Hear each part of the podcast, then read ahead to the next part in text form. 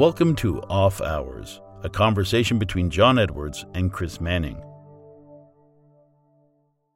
Quick bit of follow up from last episode. Between when that episode was recorded and now, uh, I attended a conference here in the capital called CanUX, and one of the presenters at CanUX was Kevin Deavy, who runs uh, a firm locally here in Ottawa, a design shop and he was uh, one of the principal designers on a piece of technology for automated manufacturing made by another local company here in Ottawa known as Raven Telemetry.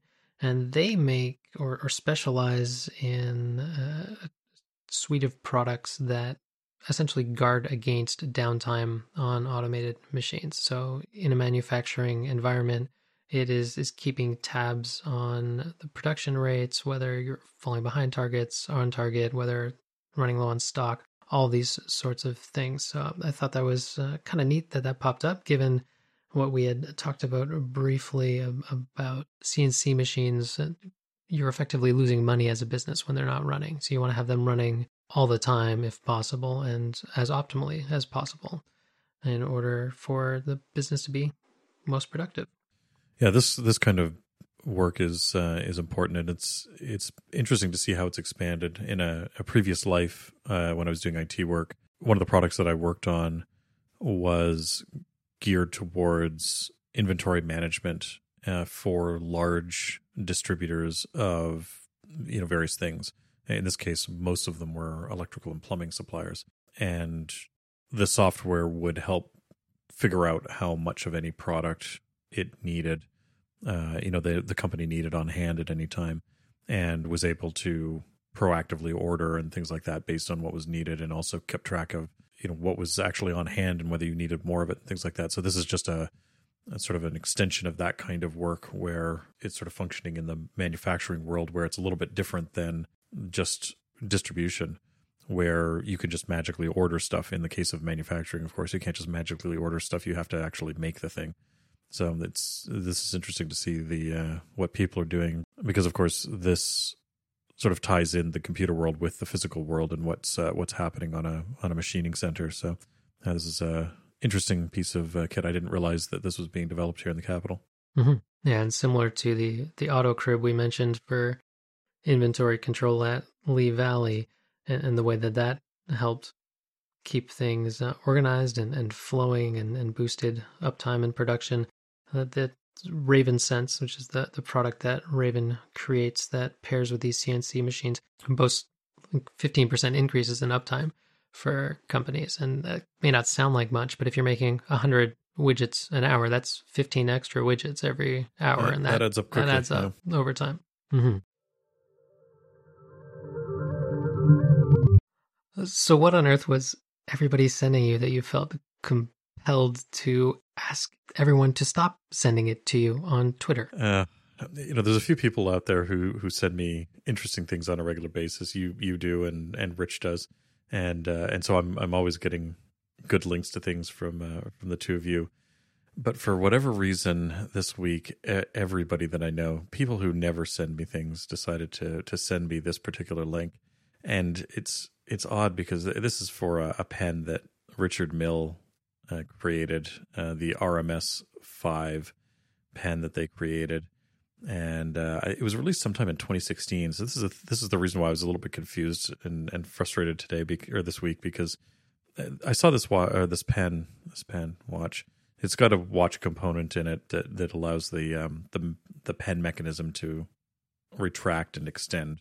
You know, this thing is two years old. Of course, I saw it when it came out because everybody in the pen world was talking about it at the time and for whatever reason it hit the zeitgeist this week and everybody who knows that I make pens and that I'm starting to get into watches decided that this was the thing to show me. And of course it it's interesting when when it comes up once or twice but when people who never send you links ever all of a sudden are sending you this and and it's seven or eight people who are sending it to you you're like uh, yes thank you I've seen this.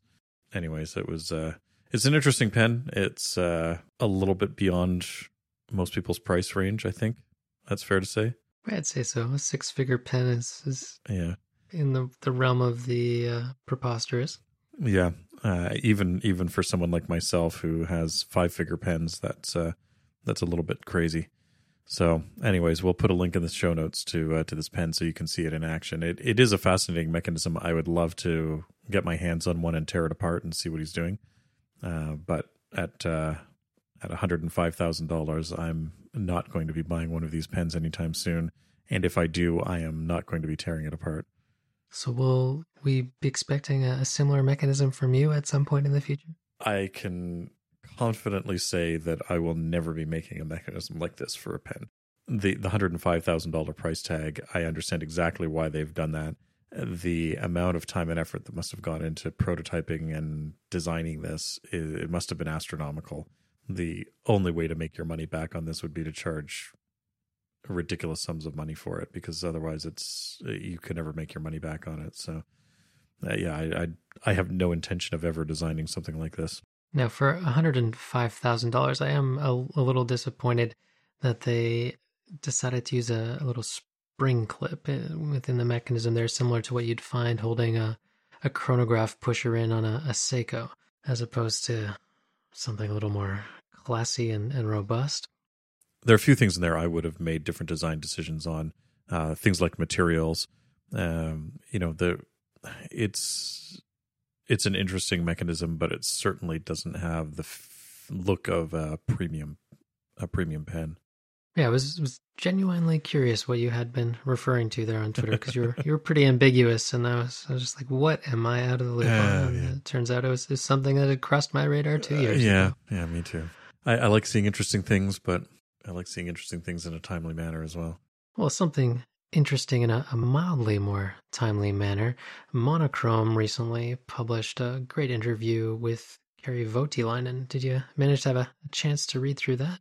I, have taken a glance through it. I, I, saw you tweet about it the other day, and I haven't had a chance to actually read through the article. But uh, taking a quick look, there's some, uh, of course, there's some great photos. I always love reading about uh, Kari and what he's doing, and and uh, I'm, I'm always interested in hearing what he has to say. But uh, there are some really great photos in here, including some of uh, workbenches, which I always love seeing, as well as uh, someone working on a straight line engine engraving one of their dials. Yeah. So what do you what did you think of their their straight line engine there? Yeah, that's an interesting engine. I I'm not 100 percent sure, but I think it is a an early Neuweiler engine, so that would have been a Swiss made engine most of the Neuweiler engines I've seen are, are a more modern design than this one, but it has cues and characteristics that are consistent with some of the uh, the Neuweilers that I've seen. So I suspect that's what it is. It's a horrible green. I, I think I would have repainted it, but uh, it's it looks like a great engine. Uh, and the Neuweilers, if it is that if that is what it is, it's they're extremely well built. And do there appear to be any modifications or or upgrades that catch your eye? Yeah, one of the uh, upgrades that they've done, which is is pretty common, a lot of us have done this. Uh, well, two really. One is the microscope, so you can see Engine Turner is using a microscope to be able to see uh, at high resolution what it is that they're doing. Which, when you're working on these watch dials, it's extremely important. Uh, sometimes you'll have, you know, ten or fifteen cuts per millimeter, and you want to be able to see exactly what it is that you're doing, and you might have to go back and and recut an area. So you need to be able to make sure your cutter is going into exactly where it was. Uh, so that's one of the common upgrades that people are doing, and one of the reasons why the engine turning that we're doing today is uh, is superior to the engine turning that was being done hundred years ago during Fabergé's time. Uh, the other upgrade that's been done here is there's a, a stop on the tool itself uh, which uses the head of a micrometer. We've talked about using micrometers for measuring, um, and those are set up in sort of a C format where you've got the micrometer head and then you've got an anvil, and you put the part in between the two, and you measure the distance between uh, the micrometer head and the anvil. In this case, they've just taken the micrometer head itself, and this way you can accurately set a stop against the machine so that the tool can only cut so deep uh, which is extremely important when you're dealing with these very, very fine cuts. And in many cases, you're dealing with uh, you know depths of cut that are maybe 0.1, 0.2 millimeters deep. and so it's it's very very easy to to cut too deep, and so these micrometer heads allow you to very accurately adjust to the maximum depth of cut that you can use. They have long admired Kari's work, and it's just always appreciate whenever uh, a new interview or, or tidbit of information comes out because it always sheds a little bit of background on his history, his approach, and um, just what he values and, and his mindset when it comes to running a business as an independent watchmaker, which is no easy feat, as he alludes to there in the article. It's a, a huge amount of respect for him. Yeah, it's always nice hearing from Kari. Uh, the other person I've been hearing a lot from recently is um, Peter Speake-Marin. There have been a number of interviews with him lately, and as he's as his uh, project, his naked the Naked Watchmaker project, has sort of gathered some steam. He's been doing a lot more press about it and doing a bunch of interviews. Uh, some of them are. There was one. There've been a few podcast ones where the audio has been pretty, pretty marginal. But uh, Peter is another guy who always has interesting things to say about the industry and and uh, what people are doing. So, if you ever see interviews with him, uh, they're worthwhile reading. Mm, and from what I've, I've gleaned from the the things that Peter has shared, he seems to have, have, suffered a little bit from the the sort of pitfalls that that Kari warns against in in this particular interview. Now, another interesting uh, independent watchmaker uh, who recently took home a prize at the the GPHG is, is Rexhep Rexhepi, and uh, I worked my way through an article that was originally published in Albanian recently, and uh, it was quite a, a piece to try and, and work through and, and understand. I suppose would be the, the, correct way to frame it. Yeah. Um, but I, I, found that to be very enlightening as well, and uh, just learning more about his background and, and, the work and the sacrifice that, that he has poured into making it to where he has.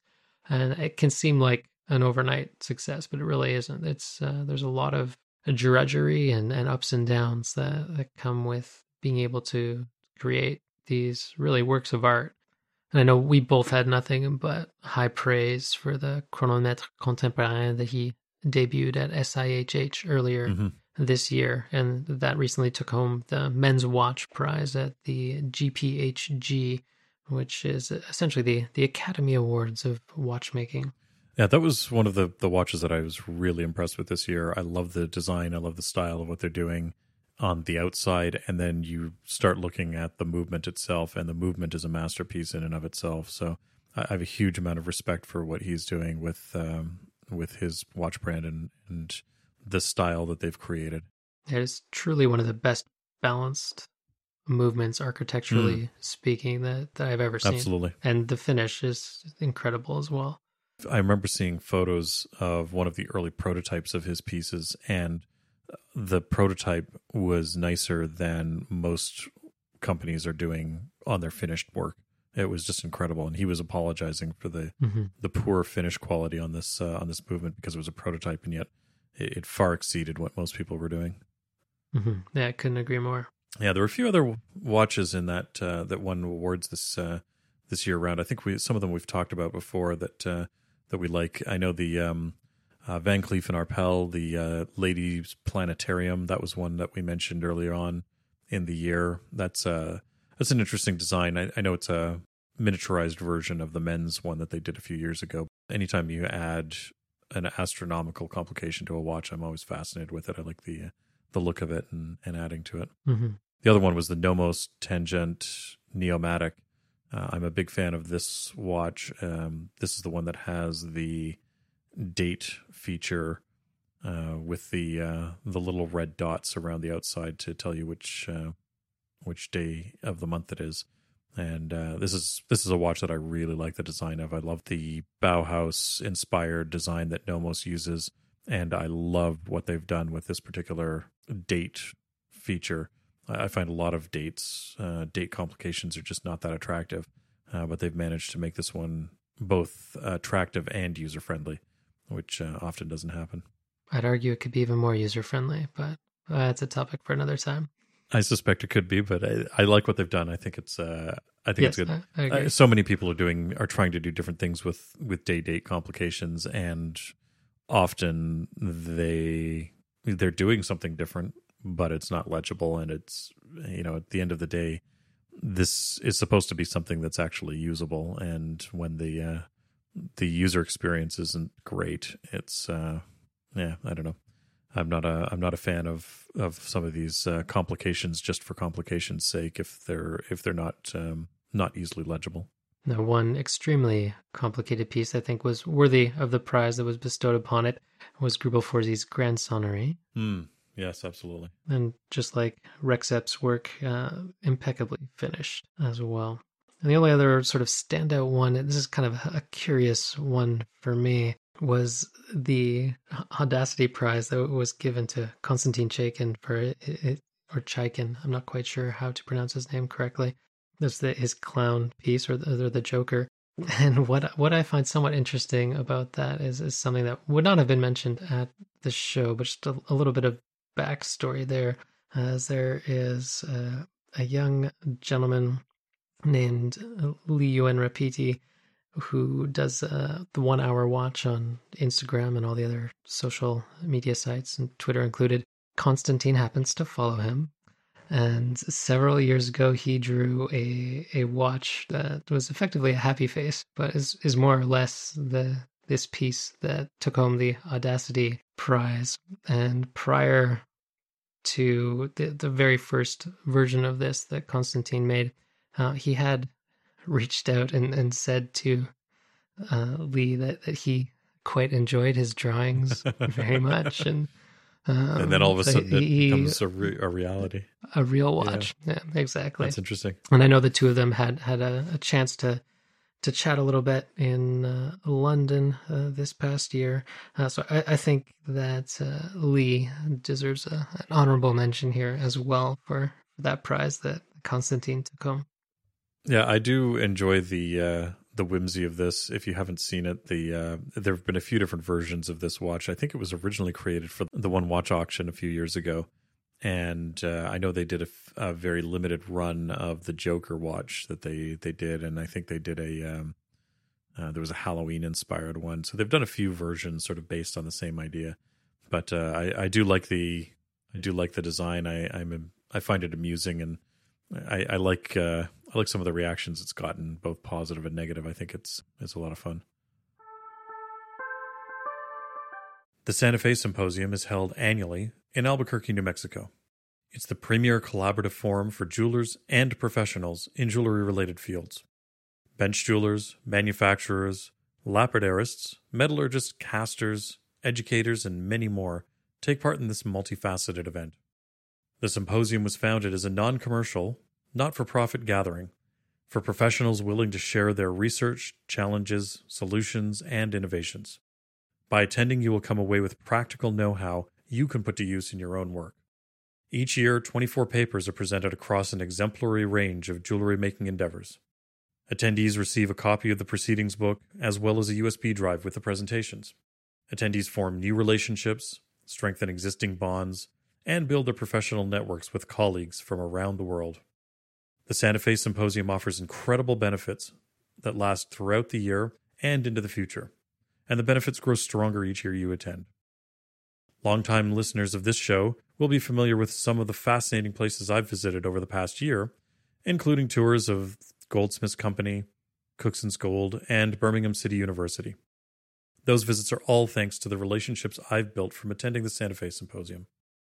The Santa Fe Symposium is one of the few must attend events of the year for me, and I hope you join me in Albuquerque next year. The list of speakers for the 2019 symposium are on the site now. I'm looking forward to a number of papers, including Chris Plouffe and Phil Poirier talking about rose engines and ornamental lathes, as well as Callie Shevlin talking about enameling, and Frank Cooper talking about recreating a helm from the Staffordshire Hoard. Frank gave me a tour of the work he and his colleagues have done on this helm project, and you don't want to miss this paper. The 2019 Santa Fe Symposium will be held May 19th to the 22nd. Visit santafesymposium.org today for more information on the lineup of speakers and how to attend. Last episode, I highlighted the work of Anne Marie Carey from Birmingham City University. This episode, I want to introduce you to the work of Anne Cahoon. As part of her day job as an instructor at the North Bennet Street School in Boston, and is exposed to plenty of discussion about the hows and whys of what we do as bench jewelers. It led her to writing two papers on various bench myths and to challenge some of the accepted wisdom that is passed on to each new generation of jeweler. Regardless of if you are an experienced bench jeweler or just getting started, her papers will give you insight into some of the fundamental techniques we rely on, such as sawing, filing, annealing, and soldering. You can find both of Anne's papers and explore hundreds more at santafesymposium.org.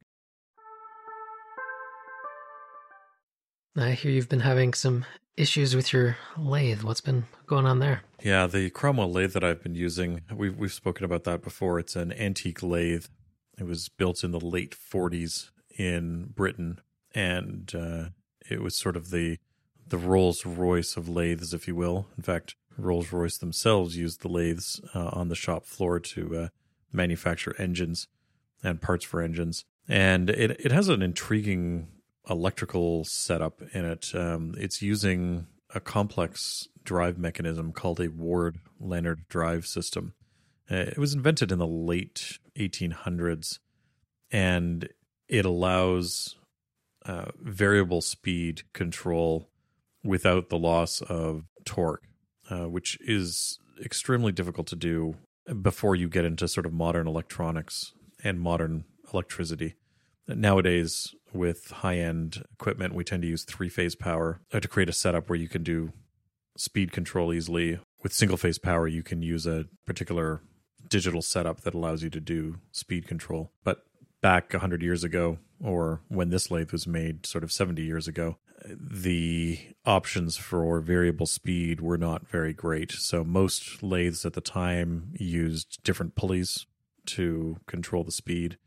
And so you would have, you know, let's say five different settings and then back gears. So you might have 10 different speed settings that you could use.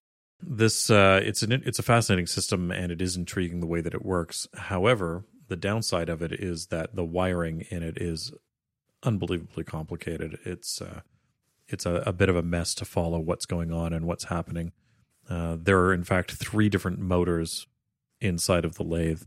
There's uh, an AC motor that's hooked up to the mains, and when you power on the machine, it spins up, and uh, it is directly connected to a DC motor. So it's spinning a DC motor. And when you spin a DC motor, it turns into a generator. And that generator is then supplying DC power to a third motor, uh, a DC motor, which is what's hooked up to the spindle. Anyways, the long and short of it is that the generator is spinning up just fine, or I should say the the mains motor is spinning up just fine and spinning the the generator uh, but I wasn't getting any power into my drive motor, and I'm not sure if it's a problem somewhere along the chain that is, uh, you know, just meaning that there's it isn't the correct power getting to the drive motor, or if the drive motor itself is dead because the drive motor and the generator are both original motors to that lathe. Uh, the mains motor isn't. It's uh, it was replaced when the lathe was shipped over here to Canada. Uh, this particular one started its life here in Canada in the NRC labs here in Ottawa, and they put a a, a motor that was set up for our power. And uh, so it's a, a regular single phase 220 motor in there. The other motors are original to the lathe, and uh, something along the line has died. So I, I've needed to come up with a solution to repair that. And uh, after spending a couple of hours sort of troubleshooting it to see if I could figure out what's going on, I decided to remove the original drive motor and replace it with a more modern motor. I'm in the process of mounting a modern 220 three phase motor to it, and I'm then hooking it up to a digital variable frequency drive that will allow me to control the speed uh, through a little box that's on my uh, on my lathe. Uh, so I'm keeping all the original components uh, in case whomever gets it afterwards wants to troubleshoot it and, and get it back into running as it was originally. Uh, but right now, I'm using it as a production lathe, and I can't afford to spend hours trying to troubleshoot this lathe every time something goes wrong with it. So in the original setup, was it the three phase motor or the AC motor that was the, where the speed was controlled from, or is, are you adding an additional frequency control on top of the the speed control that would basically control the speed of the the final DC motor that's turning the spindle? The speed control was being done between it was being done directly on the drive motor. Uh, so the mains motor was always spinning at the same speed. Uh, it was a 3600 RPM motor, so it was always spinning at that speed and therefore driving the generator at that speed. So it was always generating the same amount of power. And then there's a potentiometer that is in line between the generator and the drive motor, uh, which was adjusting the uh, the voltage that was going to to the drive motor and adjusting the uh, the speed through that potentiometer. It's a very it, it's an ingenious setup, and it, it, really is remarkable what they were able to do with um, with very primitive electronics compared to what we have, or electrics, I should say. It's not even electronics.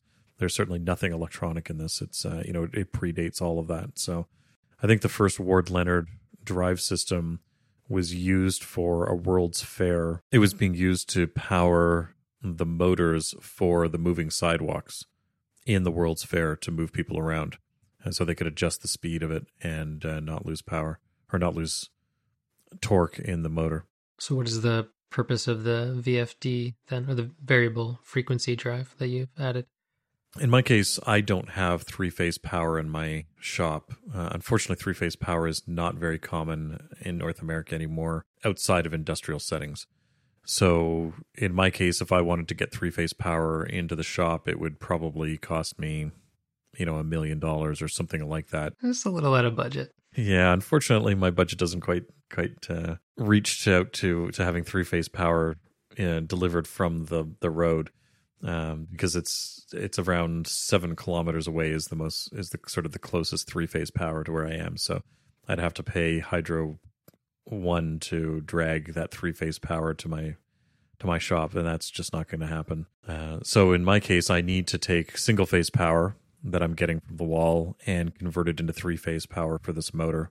These digital VFDs are a relatively inexpensive way of converting that single phase power generating the other two legs that it needs to be able to control the motor and power it up and then also has some other advantages. In my case i've got a little a little remote that's wired into the vfd so i can mount the the vfd box itself which isn't small.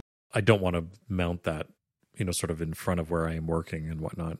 And so it has a little remote panel that you can then mount somewhere else and it's just got a cable that goes back down to the main box. And in there I can do things like I can see what speed the you know what RPM the motor is spinning at. Uh, I can adjust it easily. There's a uh, little buttons that I can use for adjusting it, or if I need to reverse the motor, it's it's very simple. I can just reverse it with the press of a button. Uh, so that's quite nice. And because it's a digital setup, I can also program in the ratio between the speed of the motor versus the speed of the spindle. Uh, because in my case, it isn't one to one. Uh, the the speed of the motor maxes out at 3600 rpm but the the spindle itself will go up to 5000 so i can convert that you know i can convert that speed and and put the ratio in. And so when i see the speed on my little controller it's the actual speed of the spindle versus the speed of the motor. Little things like that make it nice to work with and it's um it's sort of modernizing this this machine and making it a little bit more useful and a little bit more reliable for me so, if you had one of your backups to rely on or, or, fill the void for you while you work at this, or has this just been your focus for the last little bit, getting this back up and running?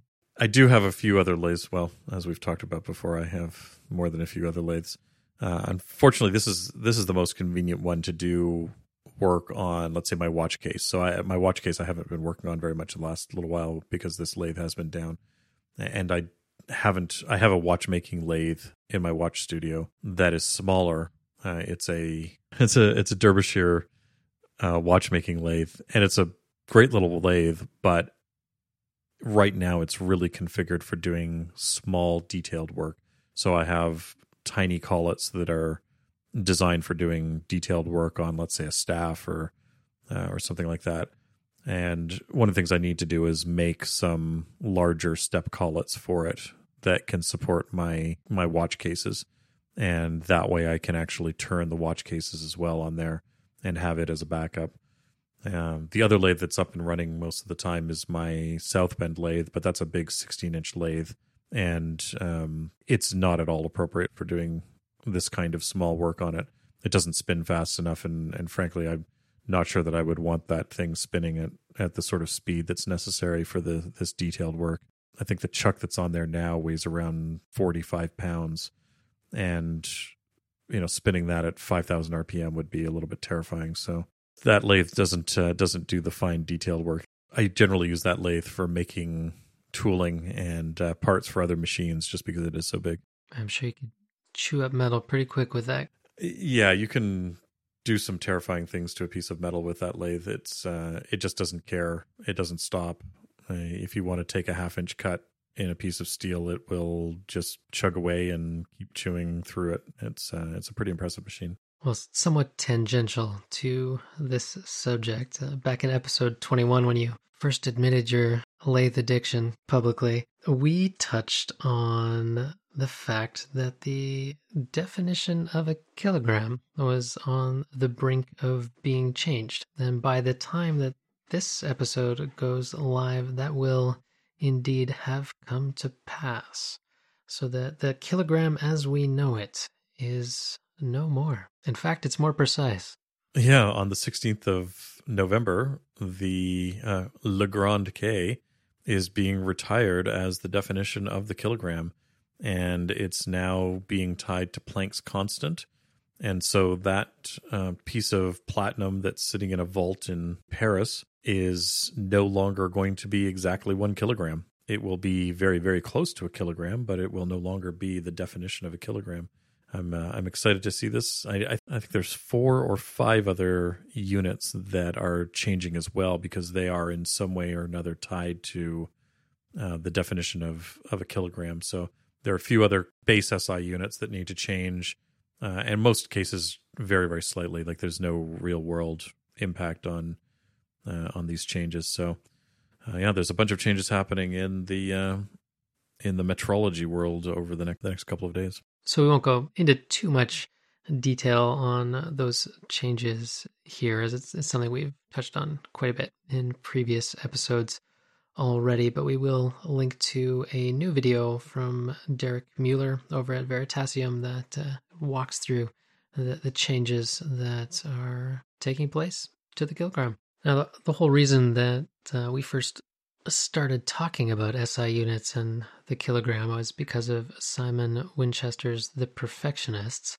Uh, and another aspect of that book that has been plaguing me recently is optics and glass and, and lenses. And I have um, recently been tasked with doing some conservation work on um, a historically significant piece. And as a part of that conservation, I am also needing to document all the various steps along the way. And uh, I busted out my, my trusty digital SLR and uh, a macro lens that I inherited from my brother-in-law and was been trying uh, quite futilely to get some good images of, of the components close up uh, to a level of quality that I would like them to be. I've actually uh, happened to or found myself in the position that I've fallen back on using my iPhone 10 for a lot of the shots just because I find I'm, I'm getting much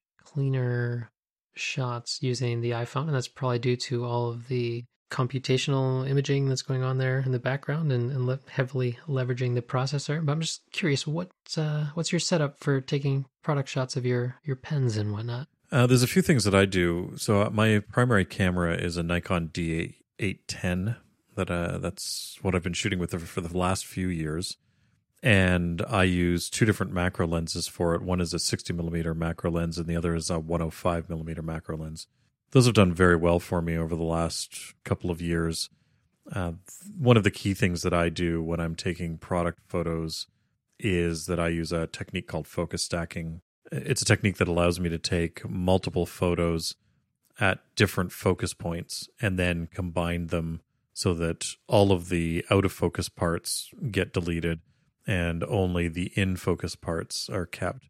And it allows me to photograph large things and keep everything in focus, which would be challenging to do with the setup that I've got otherwise. That's been my primary setup for doing photography. Uh, I know a number of people have been using their iPhones for shooting detailed watch photos. Uh, I know one of the popular setups right now is using the loupe system. It's a large uh, jeweler's loupe or watchmaker's loupe that's been designed for looking at watches in detail and, and being able to get a lot of great light through it and and a lot of good uh, a lot of really great images out of it. And they've also made a case that allows you to uh, snap one of these loupes onto the back of your iPhone. And I've seen some amazing photos and videos coming out of that. Yeah, I have a small macro lens that I often use with my phone that I've had for years and years. Not quite as fancy as the loupe system, but uh, it does the job quite well. Uh, the issue that I've run into with the macro lens that I have is like a, a halo effect because focus stacking is something I've I've done before and I am familiar with and got workflows in, in Photoshop to be able to do that and Affinity Photo for the iPad, which we've mentioned in the past, actually makes it yeah. really simple as well to do focus stacking and like at that price point too. It's a, a no brainer to pick that app up. Uh, so that's all great, but i am guessing it's some some issue somewhere in the lens, or maybe something's just not clean. I don't I don't know what's transpired, but I like almost a, a hazy blue halo over some of the the shinier parts.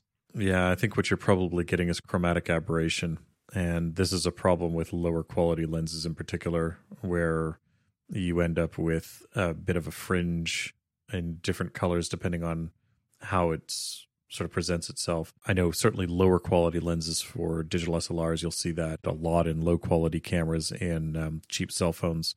Uh, you'll see the the uh, chromatic aberration. Sometimes it's sort of a purplish pink hue that you get around things. Sometimes it's blue, green. Uh, so I suspect you may be getting some chromatic aberration, and that's that's coming from the lens and probably the low quality of it. You may not have noticed it before now, just because the cameras in these iPhones have gotten so good that they you may have you know sort of exceeded the the uh, optical limits of the the lens that you've got. Mm-hmm. Yeah, that's, that's, exactly what I, I figured the the issue at play is because this is it's a lens that's probably 35, 40 years old. Right. Yes, yeah, so I've thought about using my newer 50 millimeter lens with a tube in between it and, and the camera body to turn it into a, a macro lens. Uh, but I, then lose out on any sort of auto focusing and, and whatnot. So a little more manual work on my end, but it would be necessary anyway to do the focus stacking.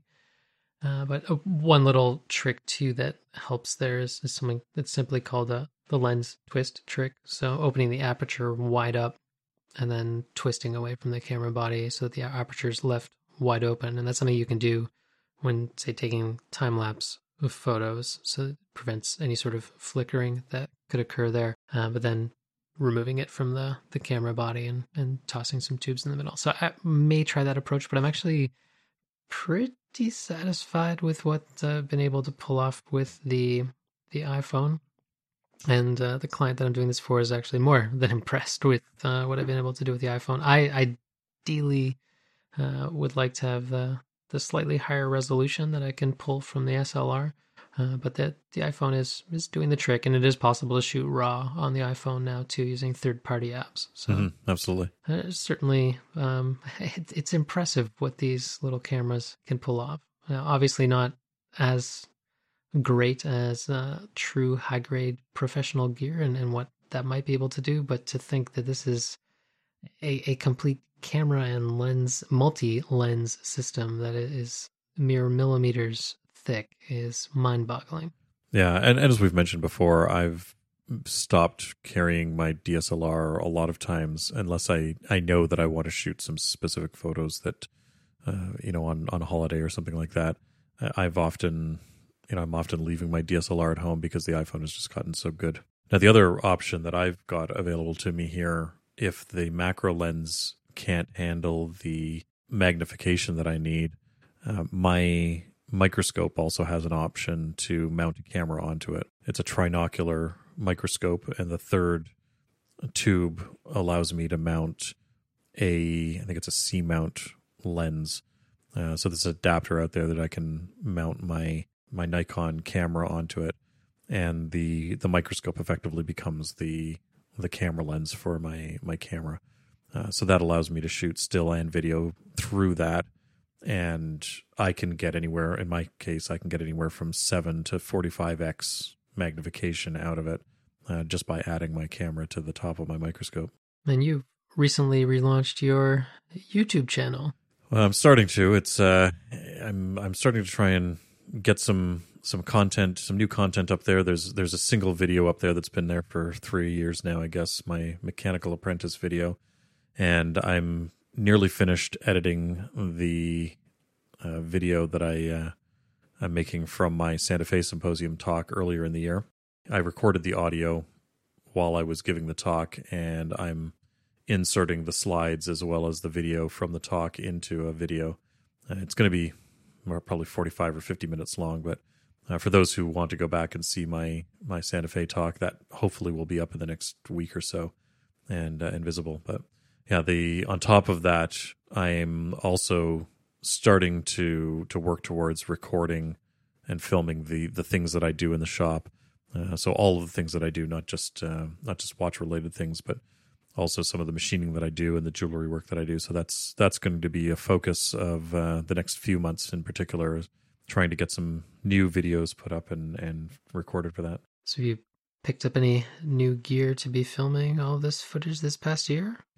I've been struggling a little bit because I've been using my D810 to shoot video with, and Nikon is never given a lot of a lot of control over what's going on on the the video side. Their their video setup is not very good. I I know there was a huge revolution thanks to the Canon 5D Mark II a few years ago, uh, probably more than a few years ago at this point, and it was sort of the first digital SLR that had decent video capabilities in it. And unfortunately, while Nikon has sort of followed suit to some degree and you can record video on it, it's not an ideal setup for it. So I've been trying to decide if I wanted to uh, to continue pursuing using a digital SLR for it or not. Uh, one of the other limits of my D810 is that it records in 1080p, and I wanted to start filming everything in 4K so that I can uh, sort of start from a, a, higher quality video than than what's uh, than what most people are doing. Uh, so in my case, I'm now starting to look at the brand new Blackmagic Pocket Cinema Camera 4K I, I, that name is horrible. Companies, you need to start thinking of better. But the camera is incredible. Uh, the camera is incredible, but the name is horrible. Your marketing departments really need to come up with better better names for these things. The the Blackmagic camera is a remarkable camera. It's relatively inexpensive as these things go. In fact, I I had looked at getting a D850 from Nikon because it does 4K video, and the um, and this Blackmagic 4K pocket camera. It's less than half the price of buying a new D850 and frankly is significantly better at filming. That's all that it's geared for. It's designed specifically for that. The ergonomics are designed for it. Uh, all the features are designed for it. So that's uh, that's what I'm currently in the process of trying to acquire and and uh, create a new setup in my shop so that I can easily record 4K footage of what I'm doing and then start putting that together into hopefully interesting videos that people will enjoy. Yeah, compared to the the 810, it is remarkable as well that uh, iPhones and the iPads now can record in 4K. And I shouldn't even say now; they've been able to record 4K video for a number of years, which is incredibly impressive. Once again, for such a, a small sensor and, and lens system. And with the new iPhone 10s that's been released uh, back in September, so a few months ago now, the 4K filming in it is impressive. If you're shooting in 24 frames per second or 30 frames per second, uh, what can what Apple does is they actually film at 60 frames a second, and every second frame is shot at either higher or lower, lower exposure. and they can then create a high dynamic range video out of it, uh, which is impressive. The fact that they're able to do this on the fly, uh, they've got enough computing power to be able to basically film twice as many frames as you actually need, and then stick them together in a way that you get a better better dynamic range. Uh, I've been shooting a couple of videos with uh, with the new camera, the new uh, the new phone, and a couple of photos as well. But the videos in particular, uh, the quality of, of video that you're getting out of it, and particularly in situations where you've got these high dynamic range setups, where you've got maybe something very bright behind uh, behind your subject, it's amazing the the quality of video that you're getting out of these these iPhones now. So the the iPhone is going to be probably the backup camera to the Blackmagic camera in terms of getting some shots because there are times where just having a a small portable camera like that is actually convenient and, and can get better shots than what the uh, the larger camera can do. Just handy for picking up a little bit of B roll here and there.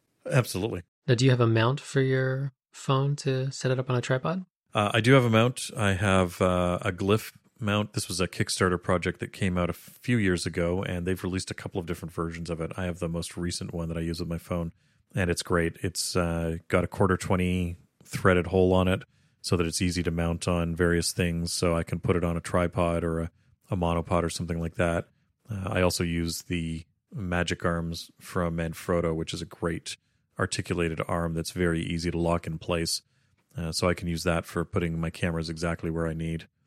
Uh, and then I've also used the uh, gimbal from DJI, uh, the Osmo Mobile, uh, for mounting my camera in, or I should say, for mounting my phone in, and that allows me to get some some very good footage while I'm moving without it bumping around and, and looking really awkward. So, yeah, there's a few options out there for mounting the phone and getting it getting a good stable shot out of it and uh, turning it into a very professional looking uh, image. So it's uh it's certainly a lot of flexibility with it. Do you use Osmo's app then when you use the gimbal, or do you film in the, just the regular Apple camera or a different app altogether? I have been using the DJI app, although I'm not particularly happy with it. I'm thinking about using Filmic Pro for the control of it because Filmic Pro has a lot of advanced options that the native app doesn't have, and the um, uh, certainly the DJI one doesn't have. But the problem is the only app at this point, I believe, that's doing the HDR video through the multiple frame exposure thing is uh, is the actual native Apple uh, video app. So uh, that that sort of keeps me going back to that app just because it's right now it's computationally it's the the most advanced of the um, apps that's available to me on the phone. Mm-hmm. I guess you, you miss it on the, the focus point type features from the, the native, or native, I guess is the wrong word, from DJI's app, uh, which is kind of unfortunate. But I, I suppose you're not in any circumstances where you're relying on that. No, the those features are pretty neat, and they they're certainly useful. It has a, a subject tracking feature, so you can click on a or su- surround an object, like let's say somebody's head, and the gimbal will automatically track that person so that they always stay in frame. And when when that's set up properly, it's amazing how well it works. Mm-hmm. But I'm not in a situation really where I'm using that kind of feature, so uh, that that's less of a concern for me. I found it a, a little clunky trying to use the the gimbal with just the the regular camera app, but it certainly makes the video far more stable. But it is a little trickier for tracking along with a, a subject if you're doing something particularly active. Yeah, I was shooting some video when I was in Japan last year. Uh, I was walking through a park in Kyoto, and I didn't have a gimbal at the time, and I I'd, I'd been waffling back and forth whether I wanted to buy one, and I should have bought one before I went there because it's the quality of video that you get with a gimbal versus just sort of handheld is dramatically different. So that's uh, I'm actually considering getting a gimbal that can use that I'll be able to use my Blackmagic camera on as well, so that when I am out and I'm shooting, I'll be able to get better quality footage than than what I'll be able to get just doing a handheld. So we'll see. I haven't decided yet whether I'm going to go that route or not, but it's uh, it, it certainly makes a big difference if you can use a gimbal. Man, a few more years, maybe you'll have half a dozen drones in your workshop following you around too. I'm not sure that I could deal with the noise that they put out. I, I find drones fascinating, but the the noise that comes out of them is ridiculous. So you've picked up the 10s. Have you picked up uh, the Series 4 Apple Watch as well? Or are you you holding off on that one? No, I haven't picked the, I haven't picked that up yet. I think I am going. I'm going to get one. Uh, I think I am actually going to get one of the aluminum ones. I'm. I was worried before about destroying the watch in the shop, and I think I've, I've just got to get over it because if I get this, if I get the aluminum one, the sport one, I can basically destroy that thing once a year and replace it every year and still spend less money than what I was going to on the uh, the uh, stainless steel version. And the the price is appreciably more here in Canada than it is down stateside. Oh yeah, yeah, absolutely. So yeah, so I think I'm going to get the um, get the Series Four, get the um, the LTE in it, and uh, that'll also help me sort of unplug from my phone a little bit. And what do you think of the new iPads? The new iPads are impressive, and I am looking forward to getting one. Yes, I will be definitely getting one. The I like what they've done with the redesign. I love the fact that the larger one, the 12.9 inch iPad Pro, they've shrunk the physical size of the device by a fair bit. And I think I'm probably going to go back to a 12.9 inch iPad Pro. I did have one years ago, and I'm I found it a bit too big and a bit too clumsy. But this new one is basically the size of an eight and a half by eleven sheet of paper. Uh, so it's it's become a, a, more reasonable size with the same size screen. So I I think I'm going to do that. Uh, I'm a little disappointed that the old pencil isn't compatible with the new one. Uh, however, I am very impressed with what they've done with the new pencil in terms of the uh, the redesign. Uh, so, you know, I, am going to get a new pencil because I, I do use mine enough that I'm uh, that I'll I'll I'll need that. But yeah, the the new iPad Pros, I, I love the design, especially the the exterior design. They've gone back to a sort of a square design uh, reminiscent of the iPhone 4 and the iPhone 5 series of uh, of phones, and uh, I hope that this is foreshadowing what they're going to do with the the iPhone in the near future because I, I love the square shape. I love the uh, the uh, the design that they've they've moved towards with these. Yeah, my my hands on time with it I actually found it a little a little bit too square. I would have appreciated a small taper, but then that throws off the charging of the the number two pencil, which I agree with you is leaps and bounds better than their original Apple Pencil. Uh, so really impressed with the the changes there. Uh, but I I thought I would want to get uh, the new iPad, but I am I'm going to hold off after having a, a bit of hands-on time with it. Uh, it's not for me just yet, and and we are actually uh, we no longer have a, a 12.9 in the house. We no longer have a pencil in the house. Oh, really? Because uh, I I'm just not using it enough to to justify it. So um, the Air 2, oddly enough, is the, the iPad I use the most uh, around the house and tends to be the, the use cases that, uh, well, suits the use cases that I have for it best. Now, there is a portion of me that really wants to be uh, someone who, who makes solid use of the, the pencil and, and what the iPad Pro has to offer.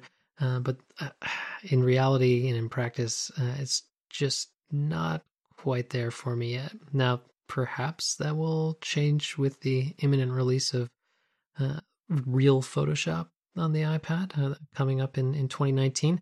Uh, but until that time and until I've had a, chance to, to give that a whirl, I'm not going to bite the bullet just yet. Uh, yeah, I have to say the biggest limitation of these devices at this point is not the hardware. The hardware is unbelievable, and as if you watch the keynote, you know, they talk about how much faster the iPad Pro is now than I think they said like 90% of the the mobile uh, computers that are out there on the market now, including their own. Uh, I mean, when you look at the speed tests on these new iPad Pros, they outperform most of the notebook computers that are out there on the market now. So at this point, it's no longer a limitation of the hardware, and frankly, the the screens on them are gorgeous. Uh, you know, so that that hasn't been a problem. Minus some fingerprint issues. Yeah, the, the fingerprints get a little bit annoying, but uh, you can deal with that. The, for me, my biggest complaint about these devices is the lack of some applications. You know, obviously, Photoshop, uh, Adobe has just has announced that they're bringing out a full version of Photoshop for it, and from all accounts, people who've been using the beta, it is extremely impressive on these devices. So if you're a heavy Photoshop user, that's something to look forward to. I'm not a big Photoshop user. I tend to use uh, Affinity Photo instead, uh, both on my Mac and on my iPad. Although these days it's almost exclusively on my iPad, and I, I'm a big fan of that. It's also significantly less expensive than Photoshop and has things like the focus stacking option that I use. Uh, so that Mhm. that tends to be my go-to for that. But uh, I'm incredibly frustrated with Apple and the fact that their Pro apps aren't available for the iPad. Uh, you know, their for their video editing app, uh, Final Cut Pro, and their audio editing app, Logic Pro. I, I use both of those on a regular basis for editing video for the YouTube channel, also for editing this podcast. I use Logic for doing that. And it's frustrating to me that they're not available on the iPad because there's no good reason why the iPad could not handle the same kind of work that my 15 inch MacBook Pro is doing. Uh, you know, there's no reason why I shouldn't be able to edit 4K video on on my iPad or edit this podcast on my iPad. And right now, the the fact that I have to bring my MacBook Pro along with me, you know, if I go overseas or whatever for three weeks, uh, I need to be able to edit the the episode that we've recorded. And the fact that I have to bring my MacBook Pro along to do that is incredibly frustrating. So I don't know if you saw the MKBHD video recently with the the magnetic uh, film Yeah. that he, ran over the back of the iPad. Yeah. Uh, Did you also notice that the way that he had the the iPad he was handling back and forth position was over the ledge? And that that was just simply so he could pick it up because it's almost impossible to pick a, naked iPad off a table with one hand. Yeah, that is frustrating. The uh, when you have the the square square um, sides on on a device that large, I can palm the 10.5 inch one uh, and and pick it up one handed just by palming it, but uh, the 12.9 I can't do that. So uh, even with the the reduced size that it has now, um, so that that'll be a little bit frustrating. But um, I'm a fan of the the new design. Uh, one of the things that I like about it is I find the curved edges uh, are too slippery, and that's less of an issue on an iPad. Um, but I find, especially on the phone, one of the reasons why I use a case nowadays is with those rounded sides, you can't sort of lock the phone into your hand. You can't sort of take the the sharp corner and uh, and sort of rest it up against your hand and and assume that it's going to stay there. Uh, I just find it too slippery. So that's why I'm hoping that that uh, that design language comes back to the phone, and we start seeing a, a square shape and a, a sort of a more square design. Yeah, that little bit of grip that an edge like that gives you is uh, one of the other nice features of the profile on the the Microsoft Surface tablets. Uh, it's I would I would appreciate just a very slight chamfer or, or tilt on the the edge. It doesn't have to be extreme, uh, but that the flat sides just make it a little little hard to handle. I am interested in seeing what uh, other people do with keyboards and things like that. I, I have been missing my keyboard. I had a, a keyboard for one of my older iPads and I used it a lot. And I, I hadn't found one for this 10.5 inch iPad that I was happy with. And uh, I'm not particularly impressed with the the Apple case that has the keyboard built into it. I, I don't particularly like that style of keyboard. Um, but I know there's a few companies out there. Um, Brydge, I think, is one of them that has made some interesting keyboards over the last couple of years. I'm I'm looking forward to seeing what they do with their keyboard for this uh, new generation of iPad. Uh, because when I am on the road, it, it is kind of nice to be able to have a keyboard on there that I can type on and I can do some work. Uh, that that certainly makes things a little bit easier. Uh, so, uh, between adding a keyboard to it, the new pencil, and hopefully hopefully soon pro apps from Apple. That would be really nice. Uh, and, and I hope we don't have to wait until WWDC to to see something like that come out or iOS 13. Uh, I hope that Apple decides to release it sooner than that because I will gladly pay to have both of those on my iPad if uh, uh, you know if it means that I can avoid bringing my my MacBook with me on, when I'm on holiday. Well, hopefully 2019 is the year of pro apps for the iPad. It'd be nice to see. At this point, the uh, you know the hardware's certainly there. Now, I am impressed that you can palm a 10.5 inch iPad. I am sitting here with a 9.7 and I cannot palm it for the Yeah, life. but that 9.7 has a larger bezel on it than my 10.5. Does it Yeah, it really? does. I'm pretty. It, by how much? Not by much. Got big hands, John. I, I've told you this before. I've got large hands. You know what they say about guys with big hands? we need big pens. Exactly. And big mittens. Big, big mittens. It is cold out there. Oh, John, don't get me started about that. This is the time of year when I'm always trying to figure out how to live somewhere warmer. So if you're uh, if you're interested in being a, a patron of a uh, jeweler slash watchmaker slash machinist, and uh, you're interested in putting me up in a warm spot in the world, uh, you're welcome to get in touch. Info at silverhandstudios.com. And uh, I would happily talk to you about relocating to somewhere warm where I can do my work and not freeze. Well, I'm sure the, the Santa Fe Symposium in May will be a, a welcome change in weather for you. And uh, our thanks again to the Santa Fe Symposium for sponsoring this episode.